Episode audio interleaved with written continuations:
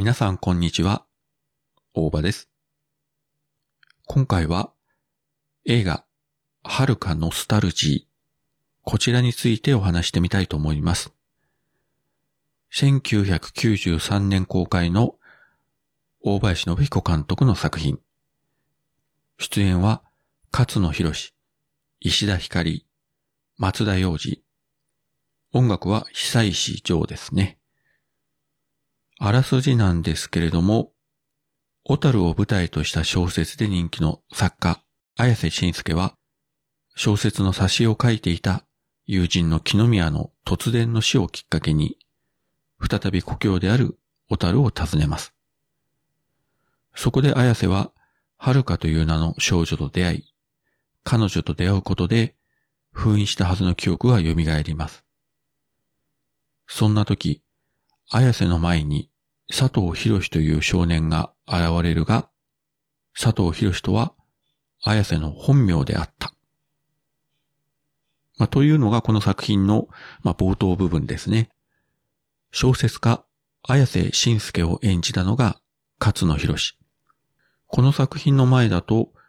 太陽にホイロのテキサス役で有名で、非常にこう、ワイルドなまあ、テキサスですから、アクションシーンとかね、たくさんあったわけなんですけれども、この綾瀬慎介という役は、まあ、作家ということもあるんですけれども、もうどちらかというと、生活、人生に疲れて、すべてを諦めたような、ただただ淡々と小説を書くしかない、もう人生に希望もあまり持ってない、まあそういう後ろ向きなキャラクターになってます。ヒロインの遥かを演じるのは石田ひかり。大林信彦監督の、え、前作二人では、中学生から高校生にかけての成長していく少女を本当に見事に演じてましたけれども、本作品では、またガレーと違うキャラクターで、まあ、実際見ていただいたらわかるんですが、かなり複雑なキャラクターと複雑な設定になってるんですね。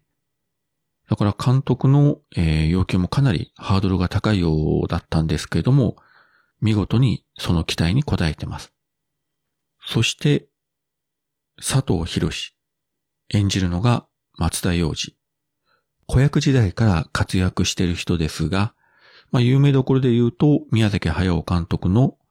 もののけ姫の主人公の足高ですね。あと、風の谷のナウシカでも、アスペルでしたか。あの、声優としても非常に、えー、上手な演技を披露してました。まあ、この作品ですね、えー、前作の二人、それからこの後に作られた青春伝テケテケテケ。まあ、これと合わせて自分的にはですね、大林監督の一つのピークを迎えているということで、まあ、勝手に三部作、いや、実際内容は関連ないんですけども、頭の中では勝手に三部作という捉え方をしておりまして、まあ共通のキャストも多いんですけれども、あとこの3作品、どれも音楽担当が久石上ですね。ただしですね、この遥かノスタルジー、上映時間が165分と、まあ、かなり長いせいもあったんですけれども、出来上がった後もなかなか配給先が見つからず、結果的には青春電デケデケデケの方が先に公開されて、その後にこちらの作品が公開というふうになりました。いつ見れるかいつ見れるかというふうに当時思ってたんですが、まあそういうファンもいたし、監督本人ももちろんね、公開したいという思いはあったと思うんですけれども、非常に珍しいケースとしてですね、えー、劇場公開の前年にですね、えー、ワウワウでディレクターズカット版というのが劇場公開より先行して放映されました。これ正式タイトルがですね、はるかノスタルジースペシャルディレクターズカットワウワウバージョン。えー、本編が118分。約50分ぐらい、えー、短くなってるんですが、これはあの、監督本人が編集してまして、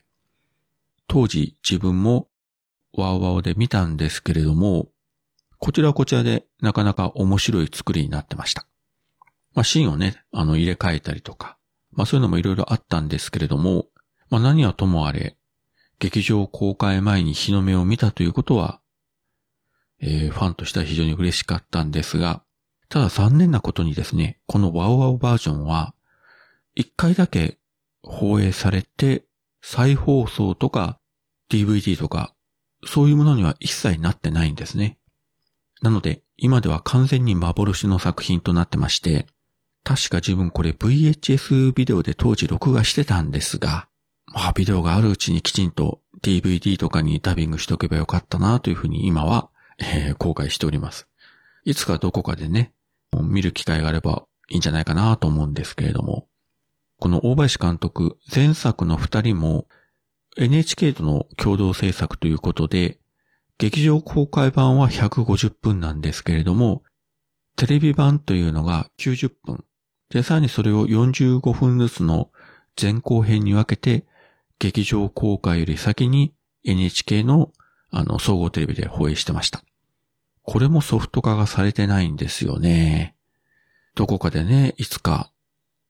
目にすることがないかなと思うんですけどね。別に封印作品とかそういうことでも何でもないと思うんですけれども。まあ、いろいろ大人の事情があるんでしょう。まあ何をともあれですね、今回、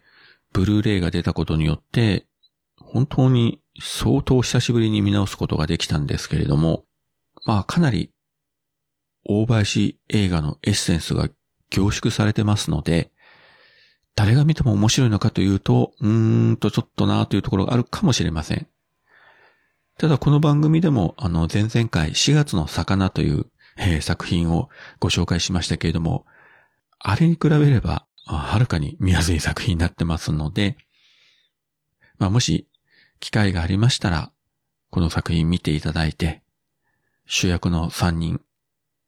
勝野博士、石田光、松田洋二の演技の素晴らしさを堪能していただきたいと思います。はい。そういうわけで今回は映画、遥かノスタルジー、こちらの作品についてお話しさせていただきました。それではまた。